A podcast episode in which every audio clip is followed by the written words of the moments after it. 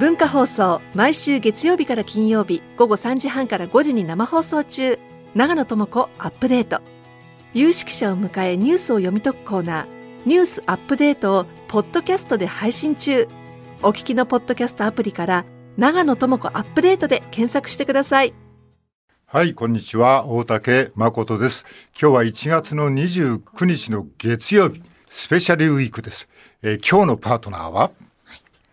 帰ってこいよ、帰ってこいよ、帰ってきたぞ。元気なお声。嬉しい声にはしゃいでおります。はい。言うことは何もございません。よかった。さあ、すごいことになってきております。えー、はい、えーうん、松村和子さんの帰ってこいよ、うん、替え歌スペシャルバージョンで始まりました。うん、こんにちは、阿佐ヶ谷姉妹姉のえりこです。妹の美穂です。はい、私の横には、こんにちは、文化放送アナウンサー砂山慶太郎です。えー、そして今歌っていただいたのはこの方です。はい、スタジオいっかげつぶり、森永卓郎です。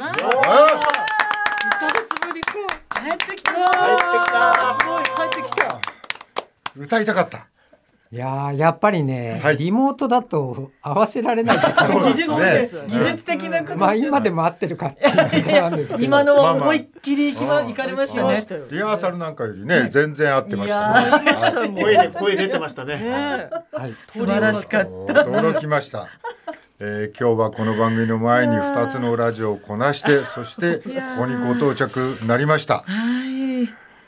えー、一人でタクシーとかを乗り継いでいらしたんですか？そうです。あのーはい、実はここ来る直前、病院行ってたんですよ。え、病院にいっかい行った。はい。うん、で、あのがんの遺伝子パネル検査、はい、プリシジョン検査とも言うんですけれども、はい、うん、私の血を抜いて、うん、アメリカに送ってで、はい、はちじゅう何種類かな、うん、遺伝子の変異を調べるっていう検査があって、うん、でその結果が出たんで聞きに行ったんですけれども、はい、えーと、みっつ以上が出た、はい、うんうん、みっつ。ただ軽いんですよ。ひとつは、うん、えー、血液のがん、はい、それからもう一つが乳がん、うんうんうん、えー、うん、もう一つ何だったっけな、うんうん、あ、また別のがんが、うん、これ薄く出ただけで、うん、実は今回の最大の目的が、うん、はい、ケーラスっていう膵臓がんになると必ず変異が出てくる きゅうじゅうごパーセント 出るっていうのを、はいはいはい、うん、えー、ターゲットにして、それが出たら、はい、膵臓がん向けの投薬をするとか、うん、点滴をするっていう予定だったんですけど、はい、うん、なんと全く出ませんでした。えー、一応私診断は、うん、えー、膵臓がんステージよん、はい、ということになってきたんです。そんなに言いばっていうことじゃない。力強い。でも今日のお医者さんが、はい、どうも違うんじゃない、えーだって きゅうじゅうごパーセント 出るはずが出ない。出てこない。うん、だから、うん、でも結論は、うんはい、原発不明がん、えー。どこにがんがあるかわからない。えー、わからない。でもあれですね、血液のがんだ、血液のがんですか？はい、さ, さっきみっつおっしゃった。はい、それは入ってる、そこには。いや、その可能性はあるんですけれども、はい、ただそれもその数値がこうにけたとかなり大きいとそうだろうなっていうことなんだけど、それも数値が全然足んないんですって。あら、じゃあボーンと出てる数値がないってことですか？ない。まあ、あ、じゃあ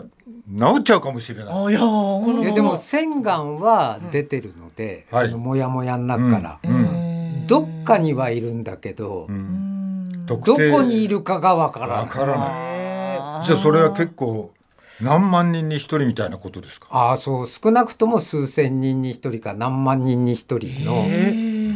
こんだけよくわからない人はいないっていう。エリコさんがね、はい、今日会えるかどうか分かんないって言ったもんね。いやそんなそんな言い方はしてないですよ。そう言ってたそんな言い方はしてないですけど、はい、いやだからスタジオにね、うん、まさかこんなに早く、うん、あの戻ってきていただいて、うんうん、こんな元気にお声を出して歌っていただけるなんて思ってなかったと思って、うんうん、でもね、はい、声は元気なんですけど、はい、いっかげつずっとベッドにいたじゃないですか、はいはい、と筋肉ってつけるの結構大変なの。そうなそうだね。落ちるときはあっという間に落ちる。まあ、特に足の筋肉。そう。あっという間に。ああ、そうですか。俺なんかもうよっかかさん、よっか、うん、うちにいただけでなんか足の筋肉落ちたなって思うぐらいですから。そうなんです。でも私、うん、夢にも思わなかったんですけど、はい、今調査員の人が来て、それからお医者さんが来て、はいはいえー、要介護認定の審査中なんですけど、はい、だから審査中なんでまだ結論は分かんないんですよ、はい、でもどうも私要介護いちになりそうなんですよ。あら、はいはいはい、今のところ一番かあの新しい基準で一番軽いやつね。そうそうそう、はいはい、で、うん、今先行して介護用ベッドと、はい、それからトイレでこう立ち上がるための手すり借りてます、はいはい、でこれ要介護認定がないとじゅうわり負担、はいはい、認定がつくとさんわり負担っていう、うん、で今まで介護保険料死ぬほど払ってきて、はい、まあ、大した金じゃないですけど自分がもらうようになると夢にも思わなかったですね。そうですね。ああ、いやすごい、もう買ったんだ、うん、お食事なんかはどうしてるんですか、ね、食事は全然普通です。あのー、さっきアンパン食いました。そうそうそう食べてました。召し上がりびっくりしちゃった、ね、あのアンパンとコーラ、はい、そうあの飲み物がまさかのね、ね、それでエリコさん、エリコさんが、はい、なんかちょっと刑事の張り込みかこれはって。そうそう張り込み飯みたいだって。アンパン食べ出したからね。だって急に張り込みかと思っちゃった。急にアンパンかじり始めてコーラかぶ飲みされてたからもう。でもそしたら大竹さんがだって、うん、ま、それは牛乳の方が合ってるだろうみたいなことをして、張り込みは牛乳だ、張り込みは牛乳だろうとか言ってきてないだろう、ね、言ってましたでしょ言ったわねそんなところの問題じゃないんだっていう話をしてたんですけど、はい、えー、そうするとですよ、落ち着いて落ち着いてください、まあ、私も落ち着きますけど、現在はオクシーボっていう治療をなさってるんです。オクシーボっていうのは、はい、そのがん細胞の、うん、こう鎧を剥がす、はい、細胞の外側の鎧っていうんですか。あ、そうそうそうそう、はい、だからがん細胞を攻撃しやすくするわけですよ。それがオクシーボ治療、はいはい、でうん、そこに、はい、自分の免疫細胞が攻撃に行くわけです。なるほど。ただ私の今の免疫量って普通の人のさんぶんのいちしかないんですよ。それで何をしたかっていうと、うん、はい、先週私の血を抜いて、うん、はい、で今培養して増殖して免疫を増やしてます、ね、でそれを金曜日に私の体に戻す、はい、そうすると免疫が増えた血液が、はい、その鎧を取って弱くなったがん細胞を取って戦うっていうのが当面の治療です。うわ、元気です。それはすごい。もういろいろと、ね、もうもちろん保険もたくさん聞いて聞かないです。ええ、もうね、これちょっと皆さんにお話をしといた方がいいと思うんですけど、はい、保険治療、うん、標準治療っていうのをやってると、はいはい、お金はかかんないですよ。そもそもさんわり負担だし、ね、高額療養費制度っていうのがあるので、うんうん、はい、実質せいぜいいっかげつじゅうまんちょっとぐらいで済むんですが、はいはいはい、私が今やってるのは全部自由診療なんです。あ、もう歯と一緒で高い方だ、はい、高い方です、うんうん、でこのいっかげつで、うん、まあ、正直言っちゃうと、うんうん、もうさんびゃくまん超えました、うん、いっかげつの支払い、うん、えあらさんびゃくでこの後、まあそれはいろんな検査があったんで膨れ上がってるんですけれども、はいはいはい、えー、この後平準化されてもいっかげつにひゃくまんぐらいかかります、うん、いっかげつにひゃくまん、はい、ということはいちねん続けるとさんぜんまんぐらいかかる、はいはいはい、このさんぜんまんは、うんうんうん、自分で払わないといけない全額。え、だって保険に入ってらしたっていうのは、なんかそれからは出ないんですか。なんかそこが私大失敗しちゃって、がん保険の話ですねこれ、はい、がん保険入ってたんですけど、ね、えー、会社が入ってたんです。会社が私にがん保険かけてたんですよ。それでこう保険会社に確認したんですけど、はいはい、会社が保険料を払った場合は、うん、保険金出るんですよ、入院給付金とか全部会社に払われるんです。お、確かに払い主に行くってことですね、うん、そうそうそう、うん、私にいちえんも来ないんですよ。え、うん、だっていやだからあれだよ、それは、はい、あのタレントに会社がほ、あの、まあ、これがんじゃないけども、はい、タレントに会社が保険をかけた、はい、前の事務所の時俺社長が俺に生命保険かけてた、はい、あ、そうなんですか。いやなんでちょっとなんでって言っちゃった。いやだから、はい、俺が卒業したら会社に保険が入ると同じやり方です。同じやり方なんです、えー、だからね、本当これは海より深く反省してんですけど、はい、ちょっとその入る時にがんなんかなんねえよって半分思ってたんですね。だからこう詰めて考えなかったんですよ、えー、でだって私にがん保険かけてんだから、うん、がんだったら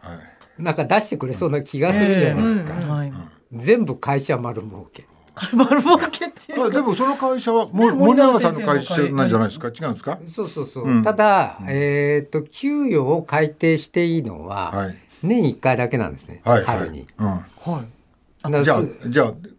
今年はダメだってこと。今年はねごがつに給与改定はできるんですけど、うんはい、でもこれから今仕事減らしてんで、うんはいえー、これ以上給料上げると会社が真っ赤っかになっちゃう、うん、いやいやいやいやいやいろいろ問題が山積みです。えっていうことはがん保険は自分であの会社じゃなくて個人があのがん保険入りますみたいな方がいいってことですか。あ、そうなると、あのー、一番おすすめは、はい、標準治療で納める、うん、うそうすると大した金はかからない、はいはい、でどうしても都合があって仕事しなきゃいけないとかっていう人は自由診療になりますね。自由診療になるっていう人は、はい、自分でお金を払う、うん自由診療、はい、これね意外とね、うん、マネー雑誌とかね書いてないんですよ、ね、あ、そうですか、はい、だから自分で払いましょう、うんうん、はい、わかりました、はい、まあその例をねああの、はい、でもじゃでもね、はい、あのお金に厳しいその年、ね、さんぜんまんぐらい払わなくちゃいけないって、はいうん、そ, それちょっと嫌ですね。いやだってだってだってですよ、いやそうですよ、そんなにかかっちゃってねえやつよね、うちのねすぐ近くに、うんはい、今新築一戸建て住宅が分譲されてんですけど、はいはい、さんぜんまんぐらいですさんぜんにひゃくはちじゅうまんお家ぐらいのあ治療しなければあのうちがあそうそう家一軒っていやいや治療しなければそんなあれですけどまあね本当早くねなんかいろいろなあでも効果、うん、なんかそのお薬とかね、うん、いろいろ治療とかも今、まあ、あるけどもねどうなるのかな。だからあとにかげつは今の状況で何が起きるか状況を見守るしかないっていう、うんうん、はいね、まあでもね僕と一緒にねあれだけ喫煙室でタバコを吸ってた人間が、うんえー、これからタバコはもうとっくにやめていらっしゃる。禁煙ですかね。いやいやいやいやいやいやいやいやこれね、はい、ちょっとちょっと病院には黙っといてほしいんですけど今その話を今これからマイク通していや黙ってきますけど黙っといてくださいね。いちにちいっぽんだけ吸ってます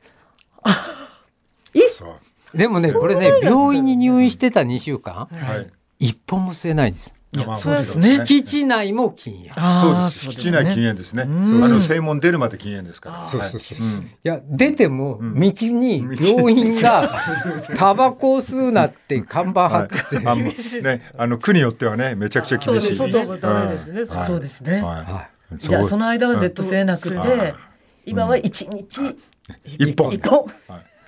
なら一本だけなんで。はいうん見逃してくれよ許してくださいと。いやいやでも許してあげたくなっちゃうけど、もう一つ突っ込んで聞きたいんですけど、はい、そのたった一本のタバコは美味しいんですか、それとも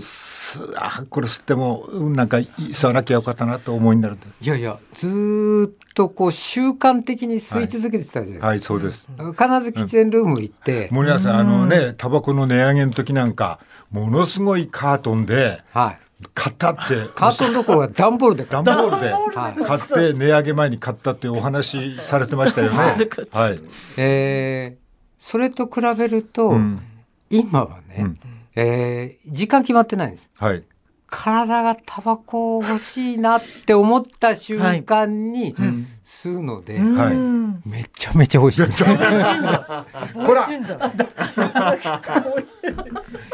あ皆さん、はい、今, 今の話は病院に内緒ですよ。してはいけない。誰も内緒に内緒にしていないです。わかりました。ねえ。いやでも本当に ね,、うん、ね。で今日も元気で来ていらっしゃいましたですけども、始まる前になんか。こう一日の喋れる量がああそうです、ねまあ、ちょっとバランス考えないと途中で電池切れるみたいな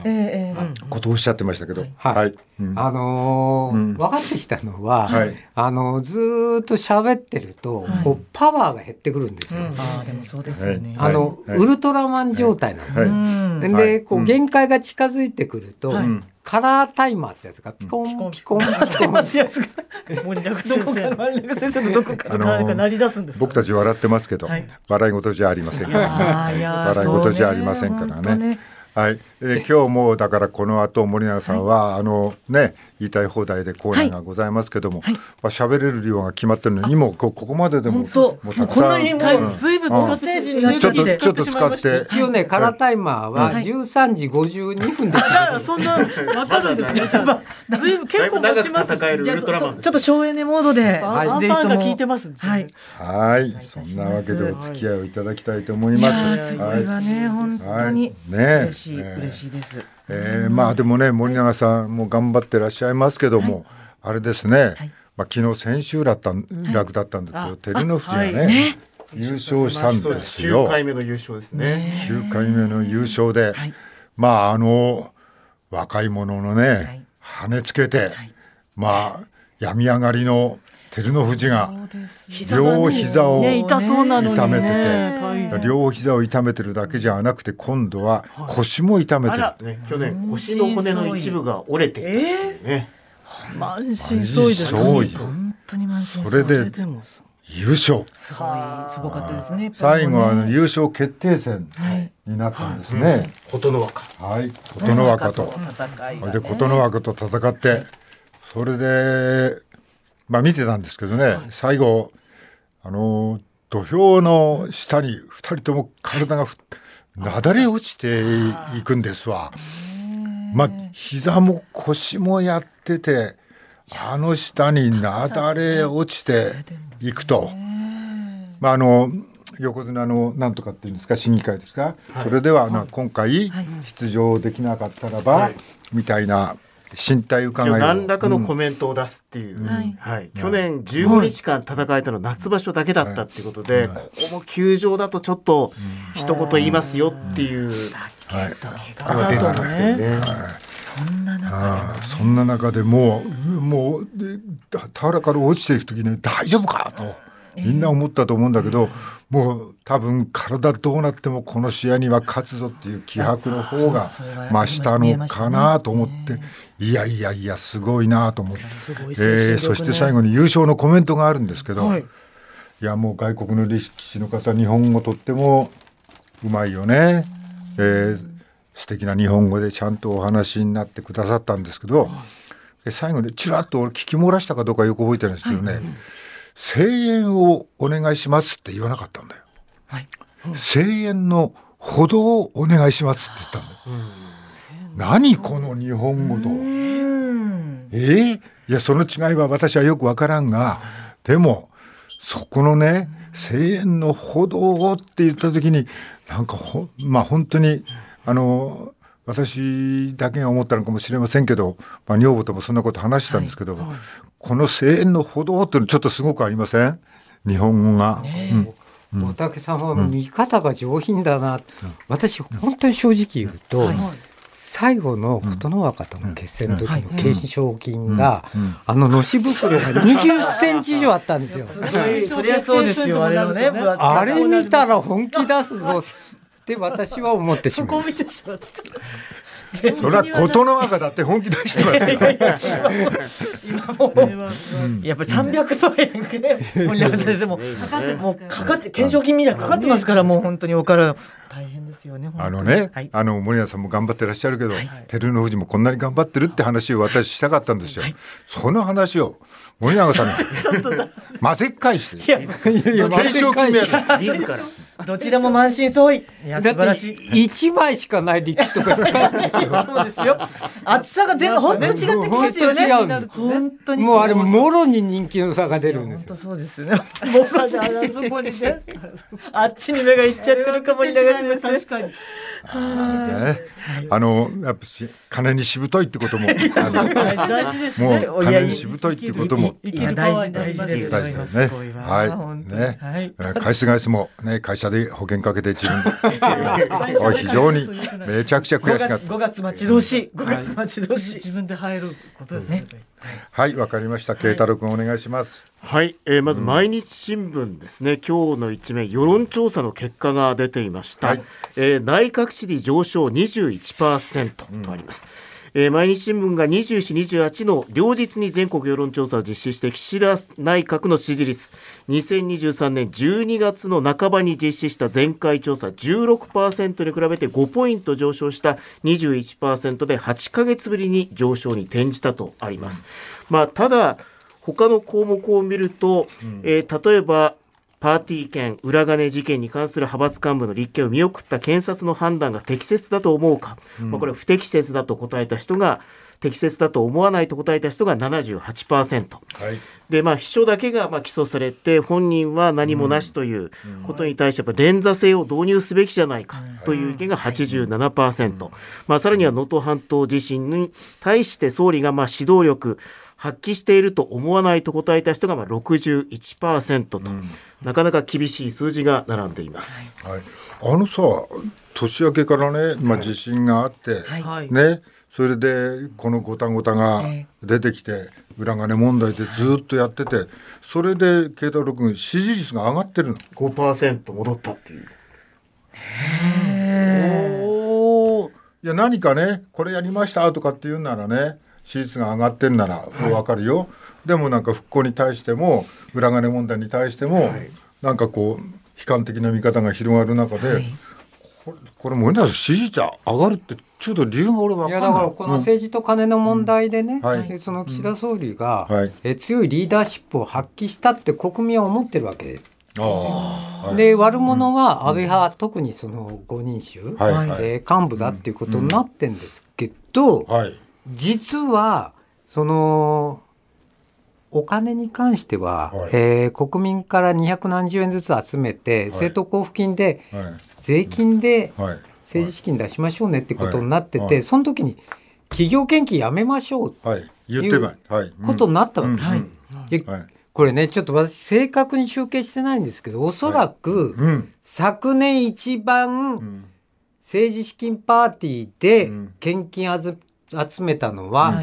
岸田さんです、うんはいはい、じゅっかい以上やってるって聞いてますね。そうそうそうそうそうで、うん、な, なんの そ, それ禁止しないで何がリーダーシップだっていう、うん、いや、やめろよと思うパーティーを、はいはい、もう政党助成金だってねすごい金額、はい、もうもうさんおっしゃった通りひとりからにひゃくごじゅうえんを全部積み上げてひゃくろくじゅうおくえん近く、ね、あるわけですよね、まあ、それプラス献金があってそれプラス自分で自由に使えるお金が月ひゃくまんえんあって、うん、っていうことですよね。そうそうそう、うん、でねその、まあ、派閥のリーダーになると、うんうん、もう人によっては何十億円も溜め込んでるっていう説もあるわけです、はいはい、二階さんなんかね、うんうん、それを、うん能登半島の復興に寄付しろと、うん、それこそがリーダーシップだろうと私は思います、ね、それで支持率が上がるんならまだね元はともかくわからないでもないが何にもしてないのに上がるっていうおかしいじゃん。おかしいですね。はい次です、はいでまあ、そのパーティーの話が出たんですが、うん、東京新聞の昨日の一面ですね、うんえー、企業献金全廃さんじゅうねんまえ結論、うん、政治改革法実現細川河野氏に聞くという、うん、このいわゆる企業献金の話、まあ、いわゆるこう政党助成金を出しますよという、まあ、こういう話し合いをした、うんまあ、当時の非自民連立政権の細川当時総理と野党自民党の河野洋平総裁が、まあ、今の状況をどう見てるのかと、うんえー、ふたりに聞きましたというインタビューが東京新聞に載っています、はいえー、細川紘の両氏の協力で実現した政治改革関連法は、政党に公費助成する政党交付金制度を設ける代わりに、政治家個人への企業団体献金を禁止、激変緩和のため政党への献金見直しはごねんごに先延ばしするとの不足がつき、与野党協議でもごねんごに禁止することを確認した。だがきゅうじゅうきゅうねんの法改正では、政治家の資金管理団体への献金を禁じただけで、政党や政党支部への献金は引き続き容認した。えー、河野氏は、企業団体献金の禁止の議論はきゅうじゅうよねんの時点で終わっているはずだと指摘。自民党はにせんにじゅうさんねんでおよそひゃくろくじゅうおくえんもの公費助成を受けておきながら、やめると約束していた企業団体献金のもらい方の議論をしていると批判したとあります。えーと、庶民はね、はいまあ、このインボイスも始まって、はい、まあ領収書その、まあ、前にも話したけど、レジに溜まってる領収書を本当つかみ取りたいぐらいの衝動に、はい、駆られて、うん、だけどそれだけ一生懸命領収書を集めてると、はい、だから片っぽはあのいらないですよ領収書、うん、そこのお金に関しては、はい、報告しなくていいですよ、はい、そのお金をまあ使ってるわけだよね、うんまあ、なんかこう整合性が取れませんよね。いやだ何に使ってんだっていう話なんですよ、はいはい、なんかね、うん、政治家に聞くと、はい、選挙の時ポスター貼るとかって言ってんですけど、はいはいはい、だけど別に企業献金受けてない政治家もみんなポスター貼ってるわけですよ、はい、そうですね、はい、何使ってんだよっていう話、あのその話がずっと見えてこない、はいえー、多分なんかね、あの新しくこう地方で誰かが立候補したらぜひ、まあ、自民党がでもね、広島なんかふたり立候補がいて、うんまあ、ひとりの方に本当に肩入れしたっていう話が伝わってますけども、まあ、その時のお金でもたくさん入ってますよね、うんまあ、その全部がちゃんと透明にお金明細出せ、出せるのかと、うん、そうじゃないのもあるんじゃないのっていう疑いを持たれたまんま今日まで来てると、うんまあ、もともともうね、あのカバン看板ね、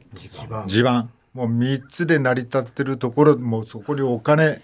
あのたくさんそこにお金がもうあるところのに世が、まあ、それを利用して当選してるっていう、まあ、実際 じゅうさんパーセント がに世議員らしいですからね。ね、しかもそれ相続税払ってないんですよ。そうなんです。非課税。うんね、政治資金は非課税なんですね、えー、だからあの安倍昭恵さんはそれを引き継いでにおくせんまんえん非課税で支部を引き継いだって、はい、非課税でそういう話が伝わってきてます。なんでしょう、民税金うちのね、はい、すぐ横の農家、はい、真面目に農家、うん、農業やってたんですよ、はいはい、それでじいさんが死んだら、はい、もう畑半分ぐらい持ってかれちゃった。そうなんですよ、そうなんですよ。まあ、うちの近く の, あの、ね、梅林、きれいな梅林がね、はい、あのいいなと思ってたら、まあ、公園になっちゃったんですけど、多分税金を納めて、そこをもう納めなきゃ税金が払えなかったから納めたんだと思いますけども、まあ、巷はねそうやって相続税みたいなの払ってるわけですけどね。はい、次です。はいえー、そしてまあこの政治資金パーティーをめぐる裏金事件に関してもう一つですね、こちら昨日の東京新聞のこちら特報部なんですが、はいえー、世耕氏に憤りの声、思わぬところからとあります。えー、政治資金パーティーをめぐる裏金事件を受け解散が決まった自民党安倍派ごにん衆と呼ばれる幹部の一人で前参議院幹事長の世耕弘成氏には意外と思えるところから憤慨の声が湧き上がっている。近畿大学学校教職員組合からだ、なぜ怒りの矛先を向けるのかと、えー、この世耕家と近大の関係なんですが、現在の近大をせんきゅうひゃくよんじゅうきゅうねんに創設したのが世耕氏のおじいさんの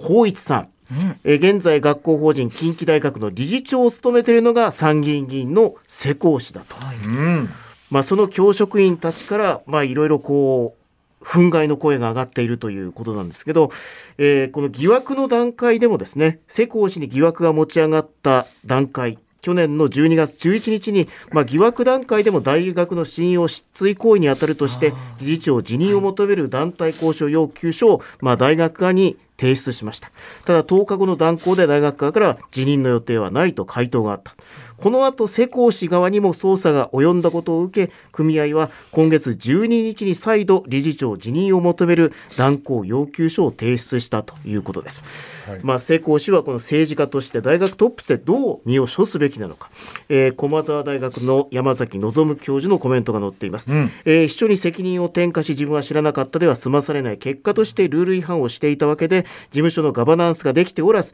議員失格と言わざるを得ないとし、辞職に値する事例だと説く。他方、金の管理がずさんな人が大学の理事長についているのは大学の経営にとってハイリスク。それだけでなく、研究や教育の機関としての大学が社会的責任を果たすにあたり、ルール違反をした人がトップにいるのはよろしくないのではと指摘。こう続ける、えー、学生や卒業生らにも影響が及ぶ話で、一般論として理事長も辞めるのが筋ではないかと書いています。はい、ねえー、厳しい意見ですけど、この近畿大学教職員組合っていうのは、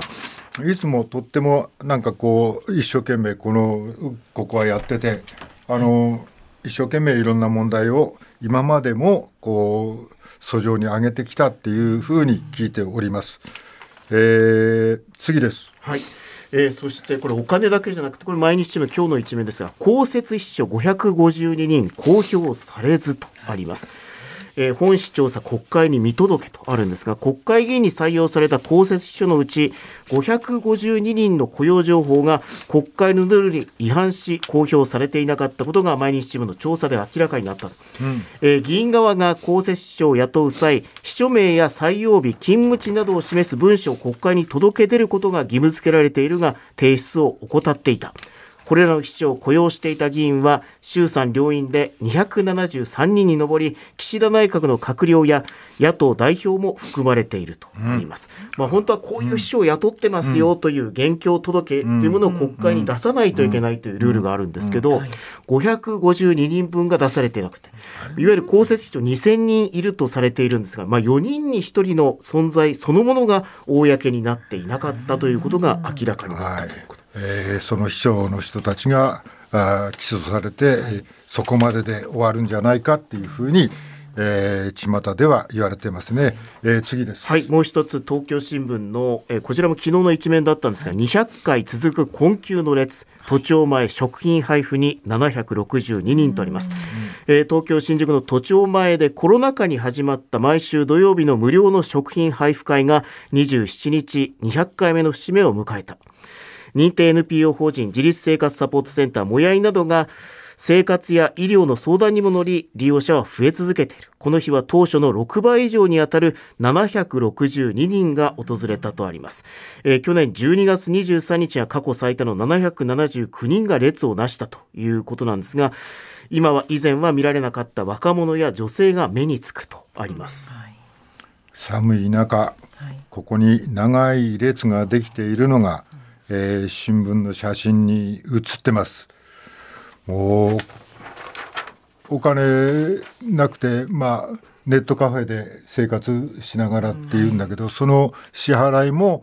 できなくなってきてどうしようっていう老人のインタビューが出てましたね。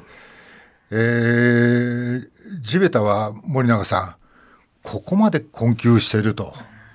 それどころかネットカフェの料金も都心部値上がりしてるんですよ。はいはいはい、ますます追い詰められてる、うん、困窮していく。現場では列、長い列がもうこれ毎週やってんだよね。そうですね、もともと隔週だったのが、まあ、コロナで毎週になって、はいねえー、世間と政界のやってることとのギャップが随分大きいなと思いますね。さあ今日も始めましょう。